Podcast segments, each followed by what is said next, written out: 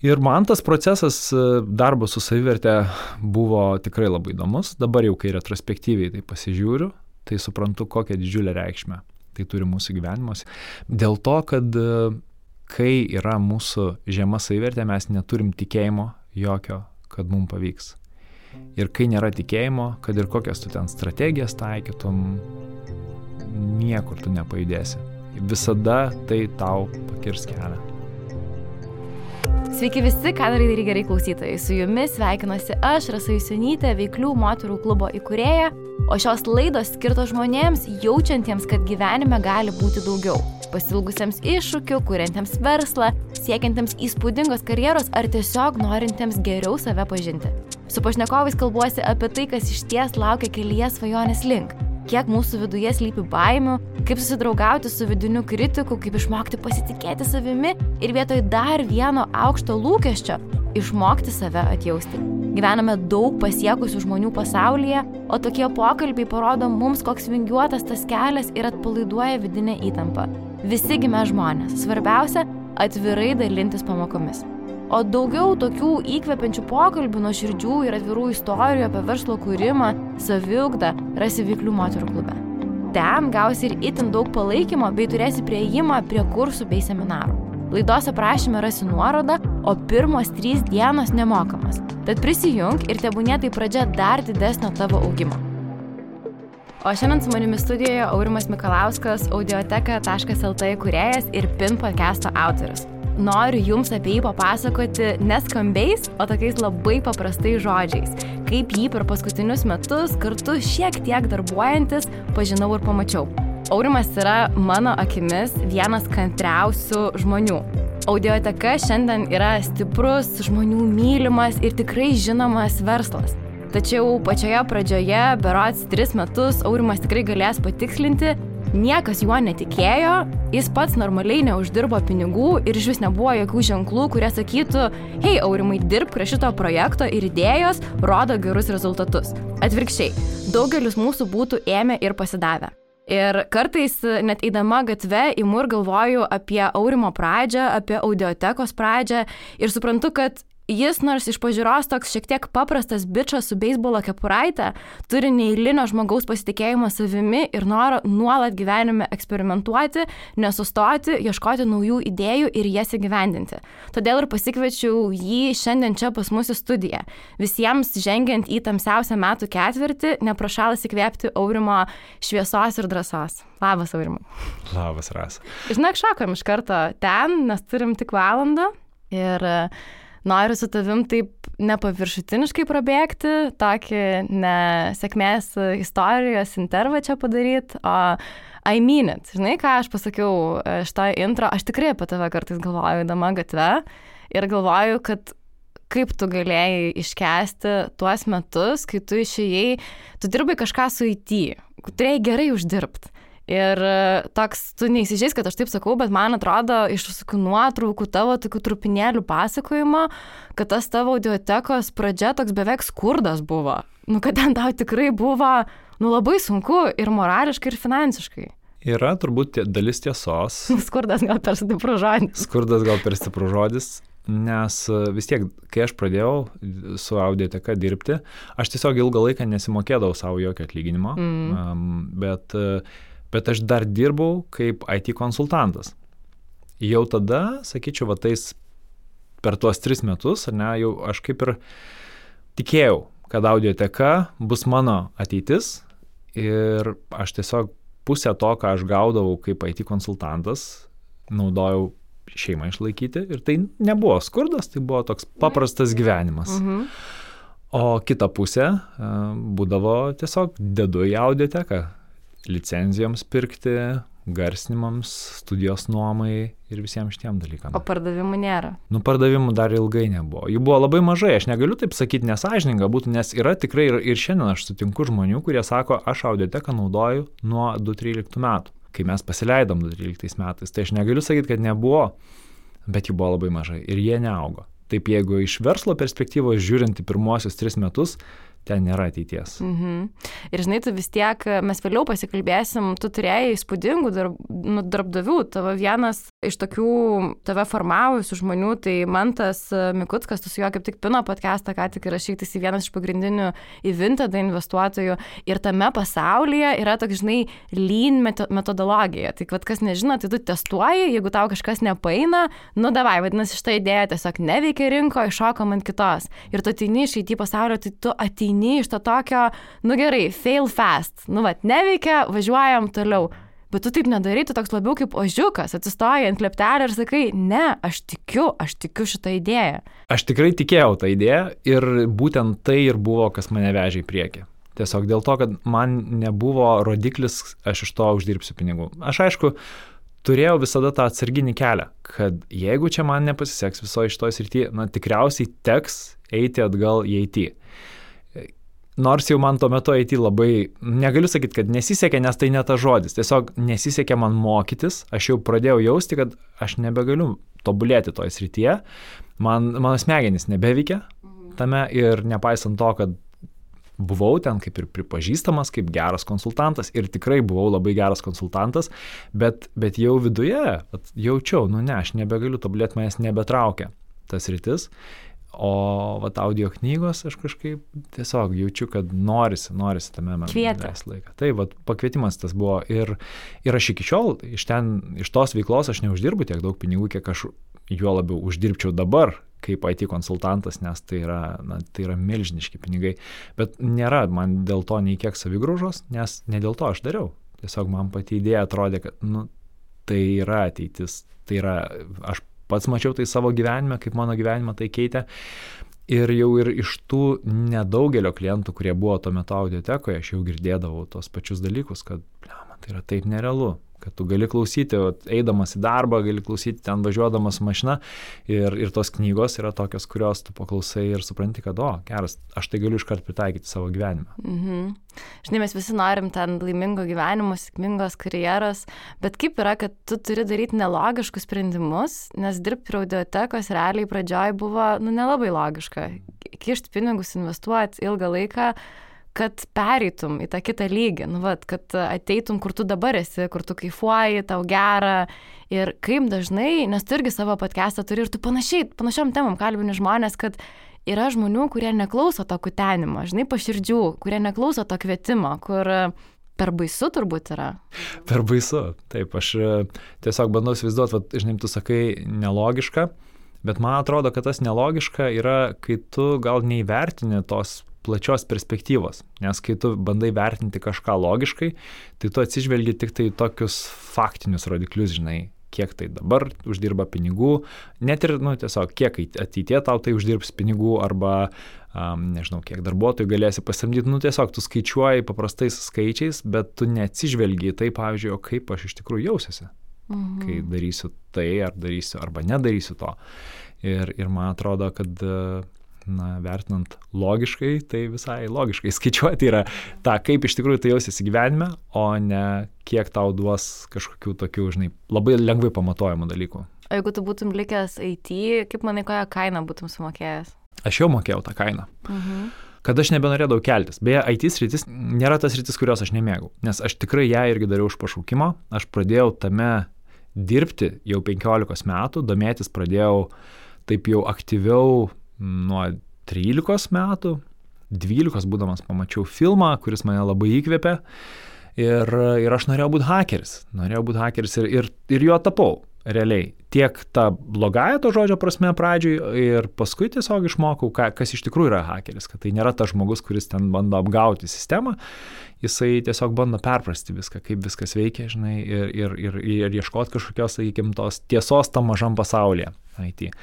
Tai aš juo tapau ir man ilgą, ilgą, ke, ilgą laiką tai buvo labai faina. Aš tikrai labai mėgausi tuo.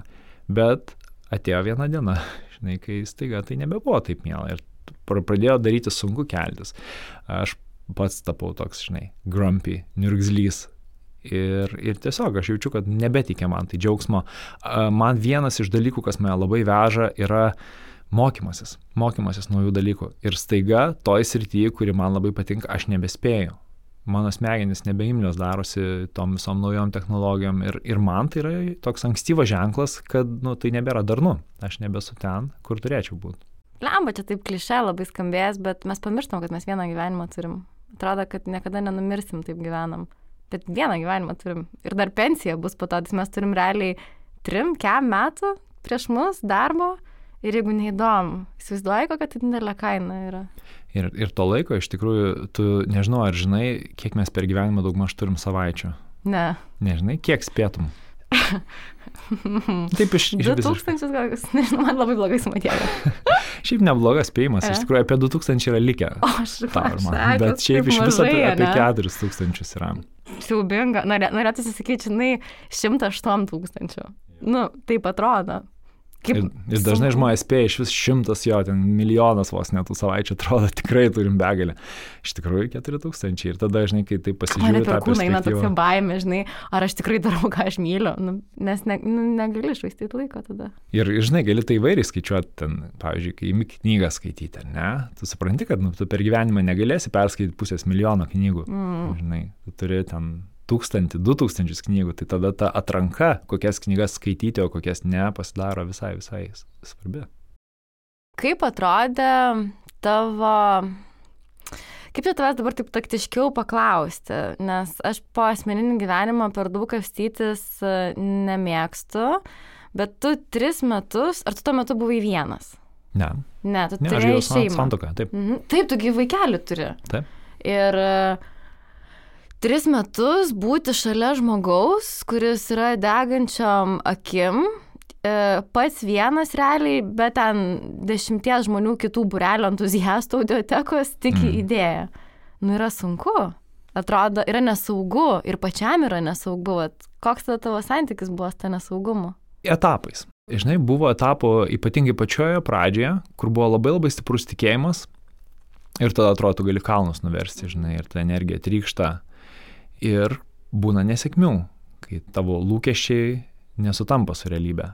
Na ir tada tu griūni ir aišku, tada labai smarkiai griūni. Bet išduosiu paslapti tos pačios audio knygos. Tai buvo tas dalykas, kuris mane palaikydavo tais sunkiais momentais. Šiaip šeimos palaikymas irgi buvo, ir mano tėvai yra nu, nuostabus tikrai tėvai, kurie, mama sako visada, tu geriausiai žinai, kaip daryti, eik ir daryk. Niekada nebuvo, kad mama sakytų, nu, va čia gal nemes to darbo, gal dar buvo labai labai stiprus palaikymas tikrai iš tėvų ir tas va, sustiprina, nes tu žinai, kad tu turi tą, žinai, užnugarį. Ne finansinį, bet tiesiog palaiko ją. Ja. Tai, tai šitas, o kitas dalykas, tai aš atsikeldavau ryte ir tuo metu labai griežtai atsimenu, keldavausi penktą ryto, kad galėčiau, žinai, padaryti visus primingus, visus ten pasiklausimą, aš tada labai daug klausydavau Tony Robinso. Mhm. Nu ir jisai, man jis labai labai tiko. Jo ta tokia didžiulės užtikrintumas ateitim ir jisai tikrai tą perdavė man energiją ir aš ten ryte prasibėgu, valandą pasiklausau jo, nu, negaliu sakyti motivacijos, nes jisai iš tikrųjų ganėtinai mm, dėlioja tą visą paveikslą ne taip, kad, nu, tu būk stiprus, ten viską padarysi, o jis iš tikrųjų labai konkrečius veiksmus siūlo, ką daryti. Ok, ten tu nežinai, tarkim, ko nori gyvenime, tai va, ką tau daryti. Jeigu žinai, ko nori, bet nežinai, kaip tai pasiekti, štai tau metodika, žinai, tai jisai tą labai metodiškai dėlioja, bet tiesiog jo paties entuzijazmas mane taip užkrėsdavo, kad aš vat, grįžtu ir atgaunu jėgas ir tada, ok, pabandžiau vieną būdą, neveikia, gerai, bandom kitą būdą. Mhm. Ir čia yra tokia atjauta savo truputį, nes tu iš šalies, tu paminėjai bėgiojimą, jeigu aš tavęs visiškai nepažinočiau ir tik tai sekčiau socialiniuose tinkluose, aš manau, kad man būtų toksai, hmm, šitas bičias tiesiog kelia labai aukštus lūkesčius savo. Nes daug pasiekę žmonės, jie gali būti savo truputį žiaurus. Nu, mhm. Nu, kur, žinai, verslas turi varyti prieki, progresas turi būti visą laiką, asmeninis progresas turi būti visą laiką, o tu dar turi tą ryto rutiną, žinai, kur tu anksti keliesi, tu visą laiką bėgioji, tu klausai tų audio knygų, nu toks truputį yra tokio superhuman momento. Mhm. Ir tada, kai mes su tavim kalbam ir aš tavo podcastų, kai klausau, tavo turinys visai netoks yra, tavo turinys yra labai stipriai apie atjautą savo. Ir vat iš kur man tavęs norė, norėjosi, žinai, paklausti, ar buvo kažkoks momentas, kai tu kūrei verslą ir tu pravėrėjai terapeuto duris, nes tu buvai savo negeras. Labai įdomus klausimas. Iš tiesų net nepagalvojau apie tai, kad tai gali perduoti, žinai, mano socialinė medija, vad ką aš iškomunikuoju, nes e, visa tai tikrai nevyksta per prievartą. Aš labai mėgaujuosi tuo savo rytu. Nu, būna, aišku, momentas, kai tu atsikeli ryte ir sakai, nu, nelabai noriu keltis, žinai. Ir būna, kad aš paklausau to vidinio balso, kuris taip sako, nu to nežinau, ar čia tas gerasis, žinai, ar blogasis vilkas, kuris čia, bet kartais aš tiesiog ne, nesikeliu, leidžiu savo pailsėti. O didžiąją dalį laiko visą tai vyksta tikrai per pasimėgavimą. Ir aš taip net galvoju, man žinai, būna, kad žmonės dabar parašo ten, aš įdedu rytais, kai tarkim Vilnelį maudausi, žinai, ir jie parašo, kad nu, neįmanoma, niekada taip negalėtų daryti. O aš taip galvoju, aš jaučiuosi truputėlį toks, kaip kad aš čytinčiau. Dėl to, kad man tai yra taip lengva. Prasme, kai aš jau būnu, sunkiausias gal momentas, žinai, yra atsikėlimas iš lovos. Bet tas momentas, kai dar žadintuvas skamba ir tu galvoji, nu, gal dar pasnūzinsiu. Ir kartais pasnūzinu, bet jau ten, kai iš, išlipi, po to viskas būna labai lengva. Ir, ir kai tu prasibėgi, jau tu esi tokio gero energijoje ir iššokti, pavyzdžiui, Vilnelį yra labai paprasta. Jau ten nereikia jokių, jokio ten, žinai, su savim kovoti, ten ar dar iš tikrųjų ten yra. Ir aš už tai taip keistai jaučiuosi, kai man tai parašo, galvoju, mm, kad jie žinotų, kaip iš tikrųjų tai yra lengva. Tai tik atrodo labai kažkaip baisiai, žinai, on camera. Nu ir šiltos lovos, turbūt, kai, kai žiūri tos storius, atrodo neįmanoma. Aš maudausi irgi šaltam vandenį. Ir yra tas dar momentas, kad aš prie ežero važiuoju ant avilių ir tu tenai esi, tenai tik tai brėkšta rytas, nu dabar jau tam, tamsus tie rytai yra. Ir tu įeini į vandenį ir jis yra toks lidinis ir jisai kažkuriai tavo daliai nuskauda šiek tiek, ten pėdas traukia šaltis. Bet tuo pačiu, nu, žinai, uh, čia tas pats kaip būtų ant MDMA. Nu, tu turi tokį, tu gauni, ne, tu čytini, tu gauni nerealų, legalų narkotiką, kur tu po to išlipi, sėdi mašinoje ir man, pavyzdžiui, tas šaltas vanduo, arba tokie paprasti dalykai ten ryte, pavyzdžiui, darysi kokią nors treniruotę ir laikai plenką. Na, aš, pavyzdžiui, rytoj ryte einu į boksą. Ir boksai yra, nu, tu, ne, tai yra didžiulis kardio, kur tu po to nesu, nesuvoki, kaip tu galėjai išbūti treniruotę. E, bet kai tu laikai tą plenką ir tavo visas kūnas jau dreba, nu jau viskas ir tu išlaikai tiek, kiek reikia, tai po to, kai tu atsisėdi prie darbo ir tau, tavo koks nors darbuotojas aiškina, kad čia kažkas yra neįmanoma, atšaukia ir taip toliau, tau jau nebetrodo, kad tai yra neįmanoma. Nes tu savo, tu kažkaip nuhakinai tą procesą, tu parodai, kad nieko nėra neįmanoma. Mes tik tai galvojam, kad yra limitai. Ką galima daryti, o ko negalima gyvenime daryti. Ir mes per daug dažnai patys savo pirmi pasakom, kad ko nors negalima. Kad išeiti iš darbo negalima. Arba čia pradėti verslą yra neįmanoma. Taip. Tikrai taip. Mm -hmm. Bet aš e, nepabėgsiu pilnai nuo tavo klausimo, Aha. nes tavo kita klausimo dalis buvo dėl švelnumo savo ir dėl terapijos. Aš tikrai ėjau į terapiją, Ne per seniausiai, tai buvo prieš tris metus, gal net prieš du, bet e, dėl kitų priežasčių. Tai tiesiog, e, jeigu taip vienu žodžiu reiktų įvardinti, tai dėl smukusios labai smarkiai savivertės. Tavo savivertės. Žinau, labai daugam sunku to patikėti, bet aš kai, kai nuėjau pas terapeutį ir šiaip tai nebuvo priežastis, dėl ko aš atėjau. Mhm. Ir aš manau, kad dauguma žmonių, kurie turi žemą savivertę, jie nežino, kad jie turi žemą savivertę. Ir aš to nežinau.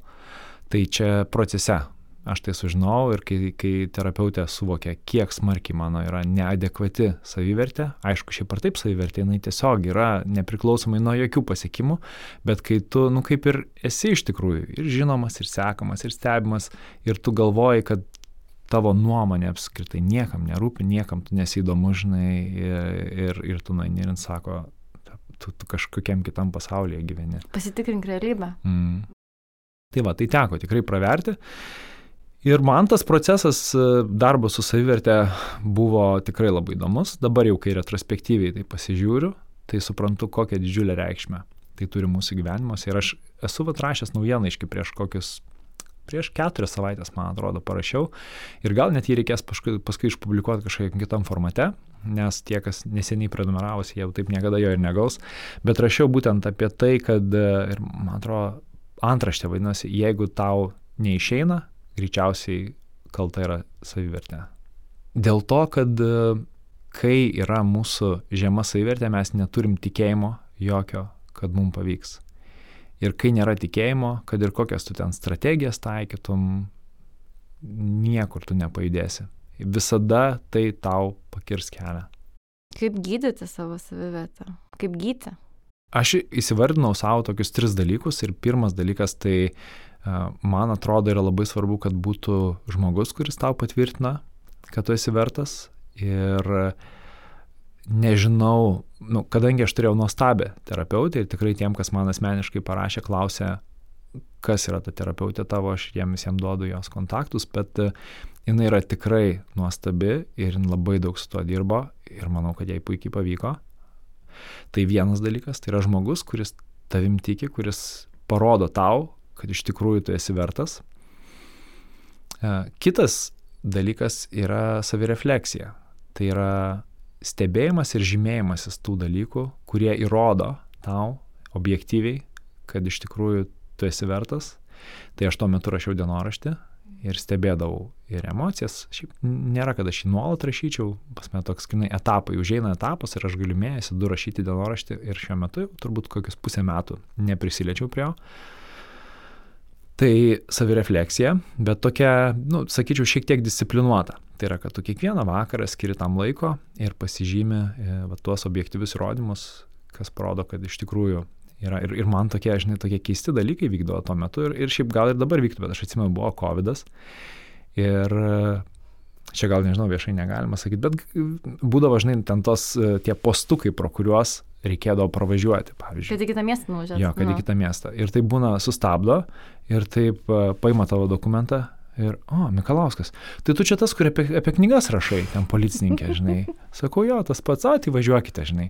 Ateinu balsuoti ir taip, žinai, ten balsavimo postelėje paima dokumentą, sako, o, Mikalauskas, tai tu čia kur apie audio knygas rašai ir aš taip, o, iš kur? Nes tuo metu, žinai, pavyzdžiui, Instagram'e aš turėjau 300 sekėjų, žinai, bet tiesiog žmonės skaitydavo naujienaiškį, o kai tu siunti naujienaiškį, tu nežinai, tu nesuvoki, kad kai, tarkim, 60 tūkstančių žmonių gauna, nu gerai, ten 30 tūkstančių iš jų perskaito, tai yra dvi Siemens arenos, tai yra tokia masė žmonių, kur tu net neįsivaizduoji. Mhm. Ir jie tai atpažįsta, ten yra nuotrauka, žinai, jie pamato. Tai tokie va ženklai ir aš juos pradėjau stebėti ir fiksuoti, kad, okei, okay, nu iš tikrųjų gal, nu, žmonės mhm. mato tave, tu nesi nematomas. Taip. Šiaip e, tu pas mus e, klube esi įrašęs visą seminarą ir kur merginos savo, kad yra vienas geriausių mūsų seminarų, ką mes turim, nes kai tavo naujienlaiškis yra pats geriausias pavyzdys, žmonės dažniausiai galvoja, kad e, kažkokio prekinio ženklo naujienlaiškis yra spamas, nu tiesiog mm. spamas. Tai tavo naujienlaiškis yra įrodymas, kad tu lauki, kada jisai ateis. Tu pasidarai kavos, tu jį perskaitai, tu žinai, kad, hm, kada čia tas aurimas parašys, pala, kur ten ta savaitės diena bet aš pati įsivaizduoju, kadangi aš esu panašioj roliai, aš irgi rašau naujienlaiškį ir aš žinau tą jausmą, kai tu išsinti ir faina, kai žmonės atrašo, aš labai vertinu tai. Ir mes esam linkę kaip aš pati sprendžiau tą problemą, matyti visus blogus komentarus, perskaityti juos tris kartus, įsidėti širdį, pasibedavo dar, nusiųsti kam nors, o tie geri, ai, permetė akim ten taip greitai, greitai ir viskas. Nu, čia visi, kas kuria verslą, turėjo šitą dalyką. Tai aš dabar slekia, susikūrus kanalą, kur aš dedu visus gerus komentarus, kad kai bus blogai, nueičiau ir pasiskaityčiau, nes um, mes gyvenam tokiam truputį algoritmų pasauliu. Pavyzdžiui, siunti tą naujienlaiškį ir, o, žiūrėk, trys savaitės smunka open open rate'as ir smunka tavo savivertė, nes tu susidubliuoji su tuo. Man atrodo, čia tų žmonių, kurie, bet yra verslo kuriejų, kurie galvoja, oho, gerai, noriu uždirbti pinigų, nu pardavinėja tvoras. Nu, arba ten iš AliExpreso kažką užsisako, nieko blogo su to nėra. Bet yra tokių kuriejų, kaip galbūt mes ir tikrai daug žmonių, kurie klauso šito podcast'o, kurie kuria iš meilės, kuriem tai toks truputį kaip vaikas yra. Ir tame galima paslysti, susijęti savo vertę su savo verslo verte. Ir jeigu verslui pradeda nebesisekti, arba jeigu jis truputį neprogresuoja visą laiką, tai tau kertai paširdžius. Tikriausiai. Aš dar kažkaip su tuo labai stipriai nesusiduriu. Aišku, dėl tų komentarų, vat, ką tu paminėjai, tai tikrai ypač anksčiau mane tai labai paveikdavo, bet mane labai užgrūdino, kai aš pradėjau daryti webinarus mhm. ir pradėjau juos reklamuoti socialiniai medijai. Ten aš tiek gaunu blogų komentarų nu žinai, čia vat, net šiandien mačiau kažkas apie vakarykštį webinarą, čia ką dabar 96, žinai, žmonės moko, ar 94 procentai žmonių moko 6, žinai, procentus, nu visi dabar čia aiškina, kaip gyventi, žinai, ir tokių prašo. Žmogus nežiūrėjęs tai, turinio, šiaip pyksta. Taip, taip, taip. taip. Ir, ir tų tokių komentarų Facebook'e, pavyzdžiui, būna labai daug. Ir mane jie labai užgrūdino, dėl dabar aš taip žiūriu, o geras, kaip įdomu, ir žmogus gali būti ir su tokiu požiūriu, o kaip įdomu, va čia jisai tikriausiai kažkokia, žinai, nuskausmą išgyveno, dar kažkas. Man, man kažkaip Gary Vaynerčiakas iš tikrųjų su, su viena savo fraze labai labai pakeitė požiūrį, kur jisai, jisai kalbėjo su viena tik tokia. Dabar jau nebeatsiminsiu vardo, bet kažkur, kažkur net, gal man atrodo, buvau kelias e, kuri labai staigiai, jei tam jinai buvo dar neolikinė, pradėjo aukti tas jų sėkėjų ratas ir jinai irgi sulaukė labai daug heito, neapykantos komentarų. Ir Garis pasakė, sako, įsivaizduok, kokioj blogoj vietoj turi būti tas žmogus, kuris peržiūrėjo, nu, vat, kažką, ką tu padarėjai ir tau parašė tokį, nu, grubų komentarą. Žinai, tu turi tiek daug meilės, tiek daug sėkėjų ir vat vienas kažkas paėmė ir parašė, kad tu bjauri, žinai, pavyzdžiui.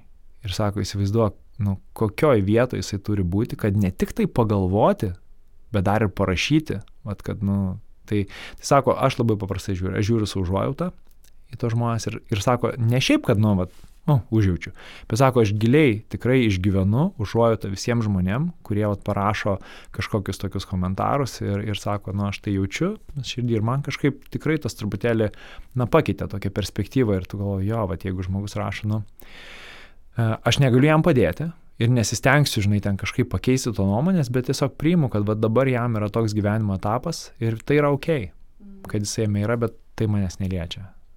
Aš kažkada sėdėjau, yra tokia Jėva Mala, irgi mūsų lektorė, dabar šiek tiek atsitraukus nuo socialinių tinklų ir visko. Ir aš buvau jos moterų stovykloje, moterų rate. Ir jinai pasakė labai gerą frazę, kad kas visą laiką yra už pykčio nu, nes dabar kalbėjai apie, nu, tiesiog kažkokius neapykantos komentarus, bet e, ir pats gyvenime kartais jauti pykti santykiuose, pavyzdžiui, labai piktą, ant co-founderės, e, pavyzdžiui, labai piktą, nu, ant, nežinau, šiaip kažko labai piktą, už pykčio visą laiką yra skausmas. Ir kai sugebi į savo pyktį pasižiūrėti tą, per tą prizmę, kad apie ką man skauda, kas man skauda, kur aš kažko netlėpiau savo, tai, nu, man tai buvo tokia labai didelė pagalba būti savo geresniu žmogum, būti būt savo geresnė drauge, palaikytoja, atliepus tą. O dabar sekundėlį sustokime. Trečius metus iš eilės Birutės mineralinis vanduo remia veiklės moteris ir šią tinklalaidą.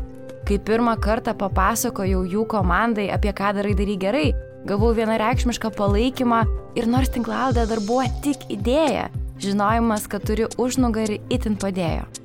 Asmeniškai dieną pradedu ir baigiu stiklinę vandens. O kai pajaučiu nuovargį, keliauju ne dar vieno kavos padelio, o didelės skanios vandens stiklinės. Kodėl birutė? Tai funkcinis vanduo natūraliai kupinas elektrolitų. Ir todėl net išgerus mažesnį kiekį, mūsų organizmas gerokai greičiau atsigauna, mes jaučiamės energingesnės, o oda labiau švyti. Birutė palaiko veiklės moteris, o aš dėkoju Jums už klausimą ir kviečiu grįžti į pokalbį. Audioteka auga. Aš mačiau jūsų naują ofisą. Jisai labai gražus, padarytas dizaineriu. Aš atsimenu, tu man kažkada rodėjai nuotrauką apie pirmą audiotekos ofisą, kur buvo toks į sieną atremtas uh, senas čiūžinys. Čia iš tikrųjų buvo mano mėgamasis. Čia buvo tavo mėgamasis, nu. Kuriame jo pačią pačią pirmą knygą įrašinėjau. Mm -hmm. Ir tos pradžios, kai jos yra sunkios, jos gali truputį sutraumuoti. Ir dabar, kai viskas auga, mes kalbėjome apie tą, kur terapeutės kabinete, žinai, tau reikėjo, nu, lik pasit, pradėti išmokti pasitikrinti tą realybę ir pažiūrėti, kokia jinai iš tikrųjų yra, o ne tavo galvoje. Ir kai dabar tas verslas toks, nu, bent jau man iš šono atrodo, kad jūs visiškai būminat, jūs tokia patranka išiknai įsikišę ir varot į viršų. Ar tau yra tokių flashbackų, kad uh, jūs Hebra čia pasamdyti, gaunat algas, jūs nežinot, kaip iš tikrųjų sunku čia viską padaryti buvo. Mm, ar liko kažko, kur tu, tau, tau reikia savo pasakyti, kad tu nebesi to pradžios realybėje, tu nebehaslinė, kad perėjote kitą lygį? Labai geras klausimas. Aš taip galvoju, kad aš turbūt dar esu tame, kur šiek tiek dirbu su tuo.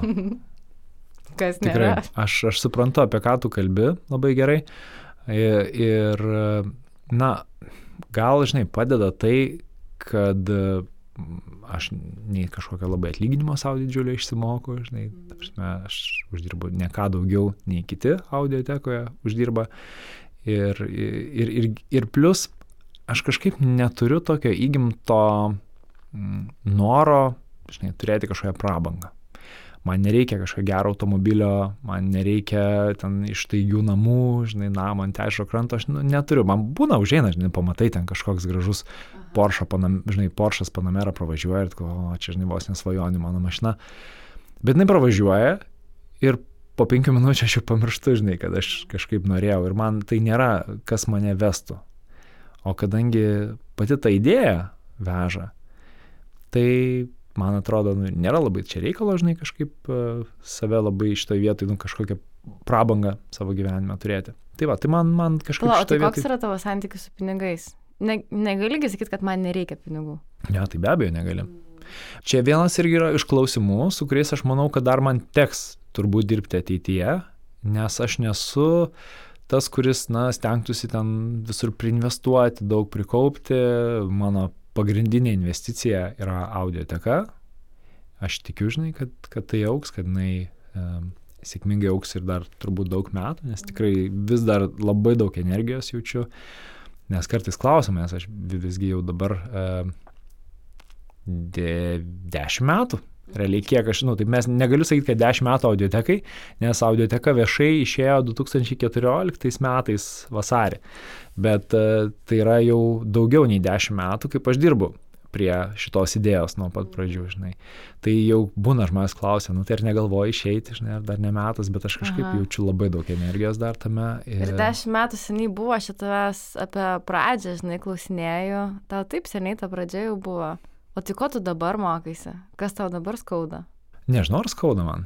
Nu gerai, neskauda, ko tu dabar mokaisi. A, mokausi turbūt mėgautis tuo, nors net negaliu sakyti, kad ir nelabai sekasi. Tikrai aš visai mėgaujuosi, aš mokausi daug dalykų, jeigu kalbant bendrai, žinai, apie mokymasi. Tai gal ne, neturiu, žinai, va to tokio kažkokio vieno skausmo taško, kurį galėčiau vardinti ir sakyti, nu, va, man čia dabar skauda. Mm. Nes mes su draugiam kalbėjom, kurios irgi turi verslą. Dabar labai populiaru nuo Brené Brown, nuo visų kalbėti apie tai, kad e, gyvenimas ir darbas turi būti malonumas. Nu, kad viskas turi būti per malonumą. Na gerai, ką tai reiškia?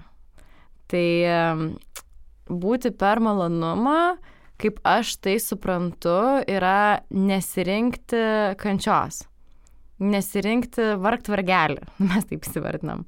Tai pavyzdžiui, mes su Ką darai darai gerai, su Karolina supratom, kad e, mes pradėjom nuo elektroninės parduotuvės ir nors ta elektroninė parduotuvė, jinai vis dar atneša pinigų, jinai važiuoja, bet nebekutena paširdžių. Nu, vad nebėra tokio, vad vyklių moterų klubas, aš atsisėdu ir man yra amazing dirbti prie jo. Prie parduotuvės man reikia taip truputį, jeigu žinau, kad ta diena yra skirta parduotuviai, man reikia nu, pasikalbėti su savimi atsikeliant iš lovos. Ir e, aš galiu tai tęsti, bet man tai nebėra malonumas.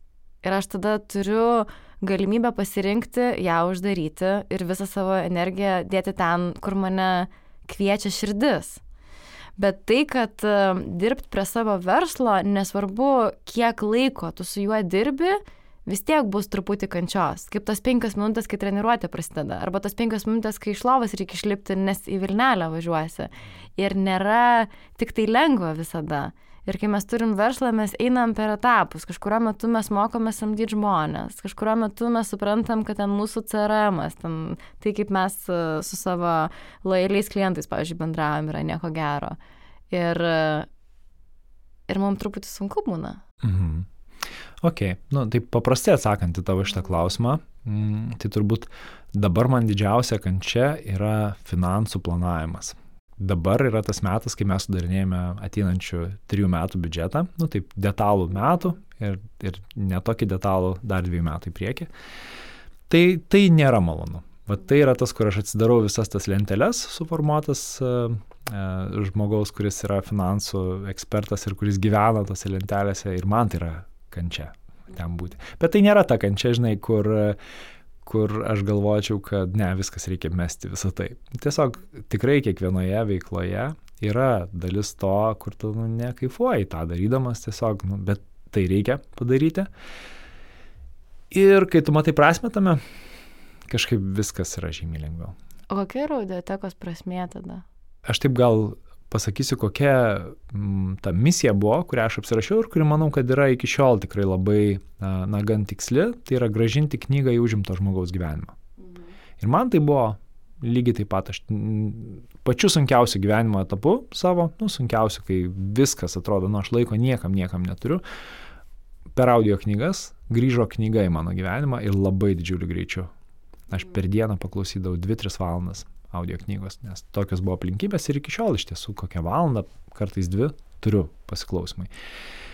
Ir, ir aš matau, kad tai vyksta. Matau, kad žmonės, kurie niekada nėra skaitę knygos po mokyklos, jie atranda audio knygas, atranda knygą ir paskui net ir pradeda skaityti knygas ir kartais net nebeklauso audio knygų, nes atrado knygas, bet mano manimu knygos yra tikrai, juose yra labai daug gerų dalykų, mes labai daug galim, nu, bet tarkim apie aplinką, žinai, žmonės kalba, kad sako, kad aš neturiu aplinkoje žmonių, kurie mane įkvėptų, kurie mane galėtų kažko pamokyti. Knygos yra. Tu visada turi galimybę paskaityti knygą, paskaityti biografiją, autobiografiją, kaž, kažkokio žmogaus, kuris tave įkvėpia, arba jo kažkokios metodikos, suprasti, kaip jisai veikia gyvenime. Tai, tai yra tos galimybės. Ir nebesi vienas. Aš pritariu tavo apie prasme. Man atrodo, sunku labai, jeigu neapsirašai savo prasmės, kad ir ką darytum, nesvarbu ar striukės pardavinėjai, ar knygas, ar moterim verslą kurt padedi, jeigu neturi tos misijos, nes pinigai yra žiauriai faina, man, pavyzdžiui, labai patinka. Man reikia to ištaigingo namo ant ežero kranto, man reikia tos geros mašinos, aš kažkaip labai susidraugavau su pinigais. Bet vis tiek yra momentų, kur, nu, išmuša žemę iš pakojom, kur pasidaro labai sunku. Uh, ir ta, vis tiek ta prasme jinai kutena, jinai kviečia grįžti, jinai, jinai kviečia. O jeigu jos neturi, čia turbūt toksai, kaip, nežinau, namų darbas pasidaryti, paklausti savęs, kokia ta prasme yra. Ir jeigu eini į darbą, kur dabar niekaip negali rasti tos prasmės, tai gyvenime daug scenarių gali būti. Jo, žinai, dėl, tų, dėl pinigų aš taip, aš manau, kad kiekvienam žmogui turbūt taip yra. Ir, ir kad ir kiek tu besakytum, kad nu, pinigai patys jie net neš tau, žinai, laimės, vis tiek, kol žmogus to nepatiria, tol nepatikės. Tiesiog aš, aš manau, kad tai yra tokia vos netaisyklė, aksioma. Ir e, aš minėjau, kad kaip IT konsultantas aš uždirbdavau daug pinigų. Mhm. Tikrai labai daug uždirbau ir, ir gyvenau ištaigingai. Ir pagyvenau ir supratau, nu, mano gyvenimas nuo to netapo nei kiek geresnis. Ir aš tiesiog ne, nenoriu, žinai, ten grįžti, nebenoriu dar kartą daryti tos klaidos ir vėl dirbti dėl pinigų. Pinigai svarbus. Čia vėlgi, čia yra kitas klausimas, tikrai svarbus ir pragyvenimui, ir fai, nu, tokiam, sakykime, gyvenimo būdui, kuris tave traukia, bet tai labai dažnai yra, tai dažnai kainuoja daug mažiau, negu mums atrodo. Mes, žinai, dažnai įsivaizduojam kažkokią sumą arba įsivaizduojam, kad, nu, vat, kai aš taip gyvensiu, vat tada mano gyvenimas bus geras. Bet patiri tai, supranti, kad, okei, okay, nu kaip ir gyvenimas nepagerėjo, tai tada galvoji, ar apskritai man to reikia mhm. ir jeigu pajauti, kad, nu ne, man tai nėra būtina, tai supranti, kad, okei, čia užsidedi varnelę. Ištaigingas namas ten prie ežo kranto, nu nėra tas dalykas, kas man suteikia, žinai, tą e, džiaugsmą. Ir tada klausimas, ar tu nori mokėti už tai, nes tai brangiai kainuoja turėti tokį namą, žinai, išlaikyti ir taip toliau. Arba ten kažkokia ištaiginga mašina, žinai, irgi. Jo, yra gyvenimo būdo infliacija, kur e, kuo tu daugiau uždirbi, aš čia esu sebo anksčiau, kai dirbdavau jų Instagramos veidas buvau, bet čia labai jau seniai. Ir jų vienas iš finansų analitikų eidavo skaityti, nu, ten viena iš jo vat, funkcijų buvo paskaitas ten turtingiausiam advokatų kontorom Lietuvoje ar ten Baltijos šalyse. Na, nu, žodžiu, kaip valdyti asmeninius finansus. Tai sakė, koks keistas dalykas yra, kuo žmonės daugiau uždirba, to greičiau jie pasiekia nulį mėnesio eigoje banko sąskaitoje, nes viskas pradeda labai daug kainuoti, visko labai daug reikia. Bet, pavyzdžiui, aš pinigų žiūriu iš tos kitos pusės, kad uh, aš kūriau žurnalą ilgą laiką, vedžiau žinių radio laidas, nu viską, viską dariau, kas mane labai vežė, bet visiškai neuždirbau. Ir aš turėjau tokį įsitikinimą, kad jeigu tu kuri ką labiausiai myli, jeigu darbas tau visišką kūrybą pasidaro, jeigu tau veža, tai tai yra kaina, tas pinigų neturėjimas, kurią tu turi sumokėti. Aš tikrai nu šimtų procentų buvau užtikrinta, kad taip veikia pasaulis. Ir kažkurio metu kai mane terapeutė ant šito pačelendžino ir tada su Karolina savo kofounderė pradėjau kalbėti, aš supratau, kad aš turiu šitą įsitikinimą ir aš pradėjau labai stipriai norėti nulaužti kodą. Kai aš supratau, kiek stipru yra mano pačios įsitikinimai. Žinai, kad e, kur aš savo pasakiau, kad yra limitas. kur aš pasakiau, kad daugiau neįmanoma, kad čia kažkas tokiu principu gyvenime veikia. Tai man tai dabar toks jausmas, kad aš kaip, aš niekada gyvenime kompiuterinių žaidimų nesu žaidus, bet man atrodo, kad aš dabar savo gyvenime žaidžiu kompiuterinį žaidimą. Nu, kur tu vis į kitą lygį perini ir tu supranti, kad viskas yra tavo galvoje. Ir man dar su tais pinigais yra, kas beprotiškai saldu, nu, taip nuoširdžiai kad kaip atrodo mano ir tavo darbas. Nu ir daugelio žmonių, kurie klausosi, nu viskas prasideda nuo e-mailo. Kažkas gimsta mūsų galvoje, idėja, mes parašome e-mailą, praeina 3-4 savaitės, opa yra knyga įrašyta. Opa yra ten programa arba kursas kažkoks įrašytas.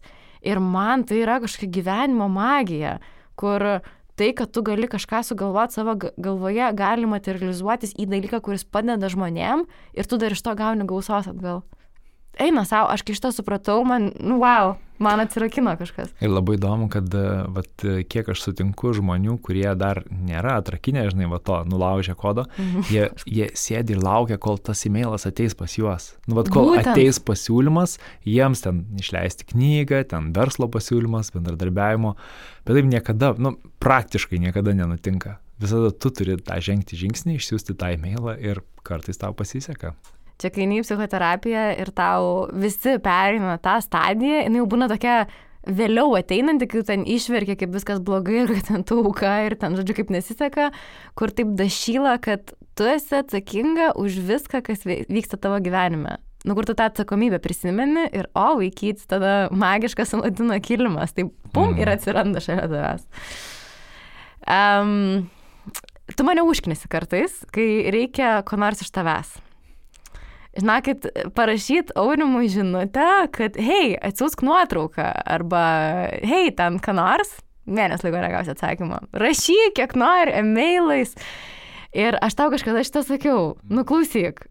Ir tu man šitaip gerai atsakėjai, nu, wow. Ar tu gali man tada papasakot, ką tu man atsakėjai? Aš neatsimenu, ką aš tau atsakiau. Man papasakojai apie um, Mindaugas, berots jo vardas. A, apie, tavo... Ne, tai čia apie Mantą. Aš tau papasakoju. Taip, taip, apie Mantą Mikulską, taip. Ir man tada, wow, kaip patiko apie tos ilgalaikius tikslus, bet aš, ne aš turiu papasakoti šitą istoriją, tu turi papasakoti šitą istoriją. Taip galvoju, kad nesugadinčiau to taip, kaip tu norėjai perteikti. Mm, gerai. bet, bet pabandysiu. E, pabandysiu atskleisti taip, kaip, kaip aš dabar tai matau, kaip aš dabar atsakyčiau. Mm. Kai tu pats e, pradedi proaktyviai žiūrėti savo gyvenimą, tai tada tu stengiasi vengti visų dirgiklių, kurie kviečia tave elgtis reaktyviai. Mhm. Ir, ir tą pavyzdį aš labai gerai pamačiau, būtent e, kai nustojau dirbti Interdatui. Interdata buvo įmonė, kurią, na, iš dalies mes kartu su Mantu Mikutsku kūrėm, bet po to tiesiog mūsų keliai išsiskyrė, šiaip labai gražiai, kaip draugai mes iki šiol esam, bet po to, kai e, aš išėjau iš Interdatos, buvo keli kartai, daug kartų, kai aš bandžiau su juo susisiekti. Ir aš jam parašydavau žinutę. Bandydavau skambinti, ten būdavo tai atmeta, tai užimta, tai tiesiog nepakelia ragelio. Ir... Šiknis. Visiškai. Ir aš jau galvoju, nu tikrai, nu, pasikėlęs visiškai nevidonas. Ir būna, kad jisai po kokių metų jis perskambina. Labas, skambinai. Taip lyg niekur nieko, žinai. Sakau, jo, skambinu, žinai, bet aš jau aišku užsi, užsišykęs būnu tuo metu. Sako, nu, sorry, ten turėjau biškį reikalų, nu, ten reikėjo kažkokį projektą pabaigti, dar kažką, jis ten per daug net nesiteisina, žinai, ką būtent, bet, nu, tiesiog mhm. buvau užsiemęs. Ir aš taip iš pradžių labai pykau, bet paskui, kai jau pačiam atėjo ta stadija, kai aš gaunu labai daug užklausimų, labai daug žinučių rašo tikrai, ir, ir aš esu toks, kur aš labai labai vertinu, kaip čia tą tokį dėmesio išlaikymą. Aš suprantu, kad tam, kad sugalvoti kažką, kaip primti, pavyzdžiui, sprendimą, ne, bet tokį sprendimą, kuris yra ne penkių minučių vertės, bet kuris nulems, sakykime, ten, va, pavyzdžiui, biudžetą tu dėlioji, ar ne, nu, biudžetas sudaro labai labai daug elementų ir tu turi, kai tu dirbi prie jo, tu nenori, kad niekas tave trukdytų, dėl to, kad tu, tu į savo tą darbinę atmintį užkrauni labai daug konteksto. Ok, leisim tokias knygas turėsim tiek žmonių. Tas išeis, šitas e, ten, sakykime, bus motinystės atostogos. Ten šitam turėsim pakeltą algą. Šitam, nu, tu tiesiog viską susi, užsikrauni savo darbinę atmintį ir pist rasa žinutę parašo, žinai. Nu ir ar tu dabar skubi atrašyti? Kažkokios nuotraukos reikia archyvę atsidaryti, išsiblaškyti, ieškoti, aišku, kad ne. Taip. Tai ir aš, aišku, aš esu užsimiutinęs, aš nematau, kad to žinutės ateina net, bet nubūna, tu ten baigi tą biudžetą ir tada galvoji, okei, okay, ką aš dar šiandien turiu padaryti. Dar šiandien reikia pin podcast'ui pasiruošti, dar ten tą. Ir tu ateini, žinai, žiūri, okei, okay, rasa, rūta, ten myglė, žinai, dar kažkas ir galvoja, nu, okei, okay, kas iš tų dalykų yra tai, kas man šiuo metu yra svarbu. Nu, nieko nėra, žinai. Nu, okei, okay, tai vadinasi, palauks. Taip, ir esa galiausiai susiranda Facebook'e tavo nuotrauką, atsiunčia ir parašo, aš tai išsinaudosiu ir išsprendžia. Daug dalykų labai išsisprendžia be mūsų išsikišimo. Tikrai taip. Žinai, man Beta Tiškevič kartais labai padeda gyvenime pati to nežinodama. Nu, taip stipriai sujudina dalykus. Aš žinau, mhm. kad ją esi kalbinęs, aš nebegėdai kartu su ją dirbus ir man neseniai per socialinės medijas iššoko toks jos, ar ten laivas buvo, ar paustas, kur jinai kalbėjo apie savo ilgalaikius tikslus. Ir kad jinai kažkuriuo gyvenimo metu labai kaifuodavo nuo to-do listo. Žinai, kad tą dieną padariau visą to-do listą, nu viską ten išbraukiau.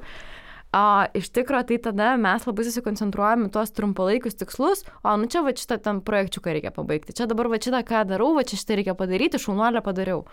O iš tikrųjų mes neatsisėdam ir tokios nepadarom inventorizacijos savo gyvenime, kur aš einu, kur aš noriu būti po trijų metų, ko man reikia pasimokyti, kur man reikia investuoti laiko, ką aš noriu būti padarius. Ir jeigu, nu, čia, pavyzdžiui, Betos pavyzdžiui, tai, nu, jai reikia nueiti į universitetą, jai reikia pabaigti studijas, jai reikia parašyti knygą, aha, reikia vadinasi susikaupti ir tai yra ilgalaikis tikslas, kuriam reikia tada neprisimti nu, pavyzdžiui, Instagramas reklamų nedaryti, nu, daug kitų ten, pavyzdžiui, mhm. darbų. Nu, čia aš jau interpretuoju, bet apie tai geriau papasakotų. Ir jinai kalbėjo apie tai, kad mums gyvenime labai svarbu yra turėti tos ilgalaikius tikslus kur mes žinom, vad ko mes siekiam ateityje. Ir tai, kad tu man dabar pasakoji ir šitas pavyzdys, jis yra šitoks geras, nes tu nustoji reaguoti į viską, kas skrenda tavęs link ir toks truputį pats atsisėdi už savo gyvenimo vairo ir sakai, okei, okay, labiausiai limituotas dalykas yra mano energija, o ir kur aš dabar tą energiją investuoju? Toks e, paradoksas, žinai, yra, kad kuo tau geriau sekasi, tuo daugiau atsiranda tų užklausimų iš šalies ir tuo visi labiau nori tavo dėmesio. Nes energija iš tikrųjų užkrečiama yra, žinai, žmonės mato, kad tu esi, tarkim, geroje energijoje ir jie nori, nu, kažką, žinai, kažką, kažkokį projekčiuką kartu padaryti. Visi ir, ir, ir tikrai, ir kartais, nesakau, kad, žinai, aš visada ten atsakau ne, arba visai neatsakau, bet kartais iš tikrųjų kažkokiu atsiranda sinergijų, kur tu jauti, o tikrai ir man yra energijos kartu įdėti. Bet atvirai pasakius, dabar būna taip kartą iš dvidešimties, turbūt. Tie 19 užklausimų būna, kur tu jauti, kad žmogus tiesiog iš tavęs paims energiją ir tu prisidėsi prie jo tikslo.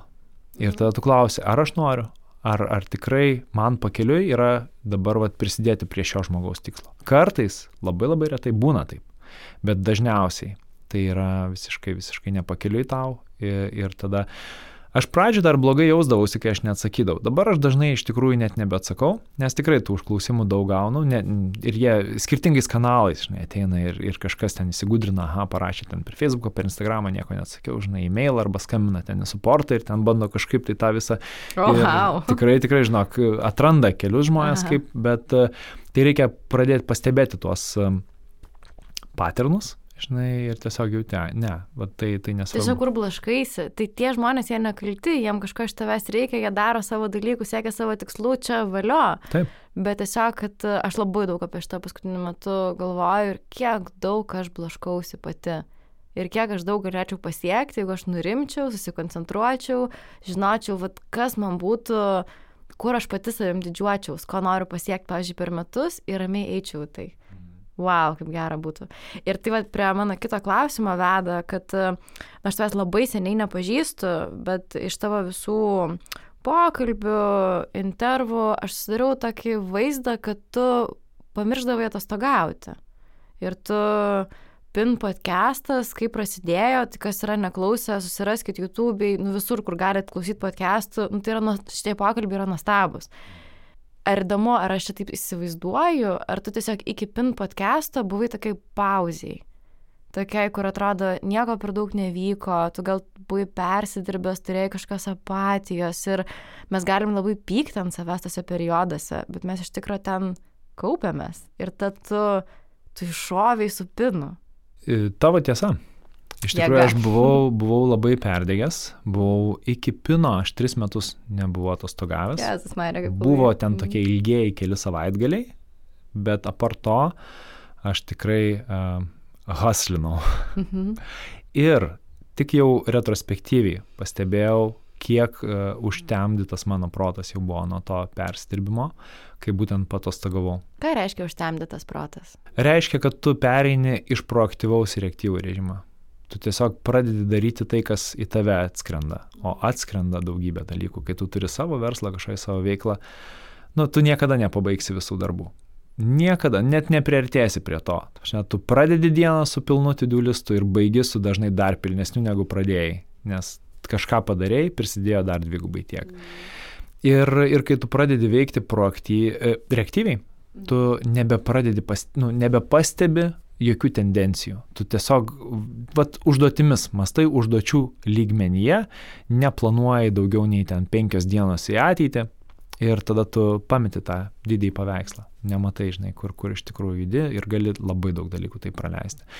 Tai man buvo toks tikrai užtem, nu, čia gal taip blogai skamba tas užtemęs protas, reiškia, kad visas tas day-to-day -day operacijas aš atlikdavau puikiai, žinai, padarydavau, ten su kolektyvu susitikdavom, pabendraudom, bet e, aš nemačiau, o kas bus po metų, po dviejų, po trijų, žinai, nesiuošė tai ateičiai ir, ir vat, atostogos labai padėjo taip susidėlioti viską, kad pagalvot, okei, okay, palauk.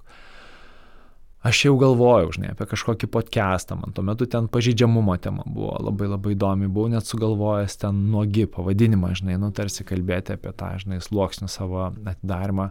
Ir paskui, ne, o apie ką iš tikrųjų, nu, mano gyvenimas yra, žinai, ir apie tai, kad, nu, kažkur nepasisekė, žinai, tai iš naujo, pradedam iš naujo. Tiesiog, kai praėjo tas poilsio metas, va taip susidėliojo. Tiesiog pavadinimas atėjo per kelias dienas, ten visa idėja, viskas toks į, į, į tam tikrą judėjimą, žinai, atsirado jau matymas, kad, okei, okay, čia tai gali būti dabar podcastas, ten po metų tai galės būti kažkas daugiau, tu kažką dar ir tiesiog viską pradedi matyti labai aiškiai. Tai, tai poilsis man tą tikrai davė. Žinai, aš dar noriu truputėlį grįžti prie tos temos, kurią mes prieš tai kalbėjome, ne, apie reaktyvų, reaktyvų ir proaktyvų veikimą, tai aš noriu tik vieną dalyką dar pabrėžti, nes kad neatrodytų tas, kad aš labai kraštutiniai nueinu į tokį vien tik tai proaktyvų veikimą. Iš vienos knygos, kuri vadinasi tik vienas dalykas, aš labai labai vieną fainą pamoką išnešiau, taip iš jos išnešiau šešias labai fainas pamokas, bet viena, kuri susijusi labai su tuo yra, aš savo dieną dalinu į dvi dalis. Pirma dalis nuo 8.30 iki 11.30 yra mano proaktyvi dalis. Tadį, tuo metu aš esu išsijungęs visus pranešimus ir tuo metu aš dirbu būtent prie to, kas yra svarbu, vat, prie tų ilgalaikių tikslų. Ir, ir labai yra tas fainas pasakymas, kad nu, kol tu nežinai, kas yra tavo svarbiausias dalykas, tai tavo užduotis tuo metu yra išsiaiškinti, kas yra tavo svarbiausias dalykas. Tai aš pusę dienos skiriu tam ir tada, žinai, aš užsikraunu viską į savo tą ilgalaikę uh, trumpalaikę, tiksliau, atmintį, kad galėčiau iš tikrųjų žiūrėti į ateitį ir žiūrėti, okei, okay, koks yra nu, didysis tikslas. Dabar aš noriu padaryti webinarą, kada jisai bus už pusės metų, bet aš turiu, žinai, va dabar dėlioti žingsnius, kad judėti. O kita dalis, pusė dienos, tai yra, kai aš jau dirbu prie reaktyvų dalykų, nes jie irgi turi padaryti. Visas tas sukūrys, susitikimai su darbuotojais, ten kažkokie tai formos, kur turi užpildyti, statistikos departamentui ten kažką turi pateikti, visa tai visada bus ir tu juos turi padaryti, tu negali jų atidėlioti, be, nu, sakykime, tam neribotam laikui, ar ne, arba tavo žinutė, nu negaliu aš niekada neatsakyti. Tai aišku, tu išsidėlioji prioriteto tvarka, bet tuos svarbiausius dalykus tu gali tada padaryti tuo metu, kai tu jau tas, pereini į tą reaktyvų režimą. Tu tiesiog pradėjai vienas, Mhm. Tada, nu, aš įsivaizduoju, buvo toksai augimo etapas, kur kokį vieną darbuotoją pasisamdėjai. Kiek dabar jūsų yra? Dabar yra 22. Iš founderio tapti vadovu, iš įkūrėjo tapti vadovu yra skirtumas. Mhm. Kaip tau sekėsi pereiti? Kokį tu tą skirtumą matai? Tikrai e, tai yra du skirtingi tie e, mąstysenos tipai. Man sunku pasakyti, kokį skirtumą aš matau, žinai, dėl ko? Dėl to, kad aš niekada nebuvau tik vadovas niekur. Aš niekada nemačiau, ką reiškia būti vadovu, kai tu nesi pilnai atsakingas. Nes kai tu esi ir įkūrėjas ir vadovas, tai tu supranti, kad tu, nu, iš esmės visada rizikuoji savo pinigais. Ir tu tada turi galvoti ir apie tuos e, dienos operacijas visas, kaip su darbuotojais sutarti, kaip, ar, ar visi patenkinti, ar mes turim tą, judam prie savo vizijos, tu turi galvoti ir apie pačią viziją, ir pa, tu turi galvoti, o kas vyksta su pinigais. Žinai, čia tu suinvestavai daug savo pinigų. Ir, ir, ir nuo to, kokius tu sprendimus priimsi, priklausys, kas su jais atsitiks ateityje. Žinai, o kai tu esi tik samdomas vadovas, ko aš nesu patyręs, tai, nu, tu kaip ir truputėlį tu turi atsiskaityti investuotojams. Bet iš esmės, nu, tai vis tiek netu galiausiai neši atsakomybę. Ir, jeigu atsitiks blogiausias scenarius, nu, tu tiesiog išeisi iš darbo. Mhm. Kitokia ta atsakomybė yra negrius tavo pasaulis, nereikės pradėti iš naujo. Ja. Aišku, bus nemalonu, tai čia apie tai nėra kalbos, tikrai tai yra nu, nemalonus dalykai, bet, mhm. bet vis tik tu atsakomybės nesneši, nesneši už tai pilnos. O sunku buvo pradėti ne tik dėlioti darbus, kai tu esi tame vykdytojo režime, kad žinai, va, va turim tikslus, turi būti dalykai padaryti, bet ir rūpinti žmonėmis, jų būseną, ar jam patinka, nepatinka, nu va tą visą darbą su žmonėm pradėti daryti. Ir buvo ir yra. Yra šiek tiek iššūkis. Mano toks, kaip čia galbūt e, stilius, yra toks, kad aš labai, ir nesakau, kad tai yra gerai, bet aš e, į kolektyvą renkuosi žmonės, su kuriais man yra lengva dirbti su kuriais mes kažkiek esam nu, ir panašus, kažkokios panašios vertybės, e, jie mato manyje lyderį ir tada su jais yra lengviau, dėl to, kad jie, ir aišku yra kitas dalykas, jie tiki misiją. Ir man tai yra labai svarbu, kad ir jiems tai, dėl ko mes tai darom, būtų svarbu. Kad tai nebūtų tiesiog darbo vieta. Tai aš gal sakyčiau, kol yra ma, kompanija maža, aš galiu leisti savo tokią prabangą. Mhm. Žinai, turėtų žmonės ir aš suprantu, kad ko, kompanija augant, visą tai gali keistis.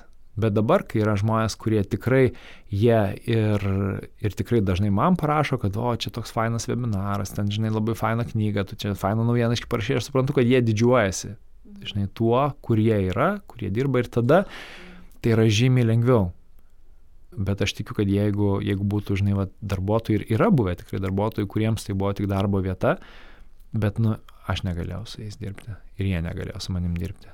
Tai tiesiog išsiskyrė keliai. Nu ką, mūsų valanda atėjo į pabaigą. Vis tiek žinojai, kad čia ateisi, žinojai, apie ką podcastas yra.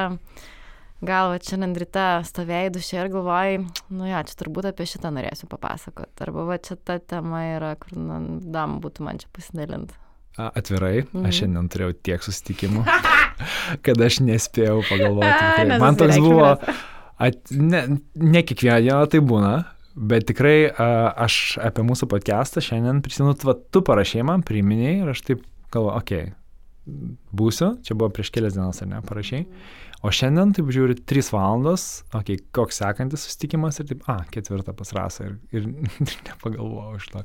Bet, e, bet aš e, iš to, kaip tu man parašai prieš tai, aš jau apsidžiaugiau žinodamas, kad tu, kad tu ruošiesi, man labai patinka, žinai, kai atini į laidą ir jai yra, ir, ir, ir tu matai, kad žmogus tikrai tam yra pasiruošęs, tai man yra toks džiaugsmas, Ir, ir dėl to, kad žinojau, kad na, tu užduosi tos klausimus, kuriuos reikia, bet aš negalvau, ką aš pasakysiu mm. ir mhm. kaip aš juos atsakysiu. Ačiū. Tai dar galiu pabaigai kokį nors klausimą užduoti.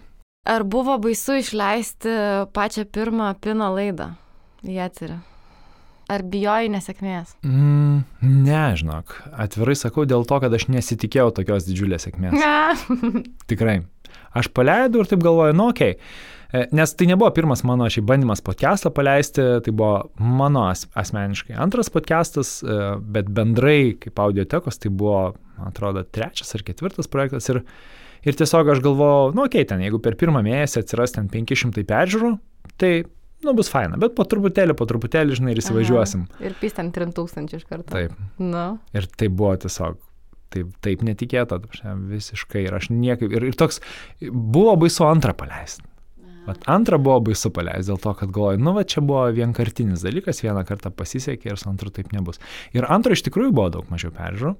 Jis ir nebuvo tada, toks sėkmingas. Tavyje vyko? Um, kažkaip toks, žinai, vis tiek, kadangi jau suvokiau, kad negali būti tai, kas įvyko su Rūtos podcastu, tai buvo, nu, tiesiog sprogimas, neįtikėtinas.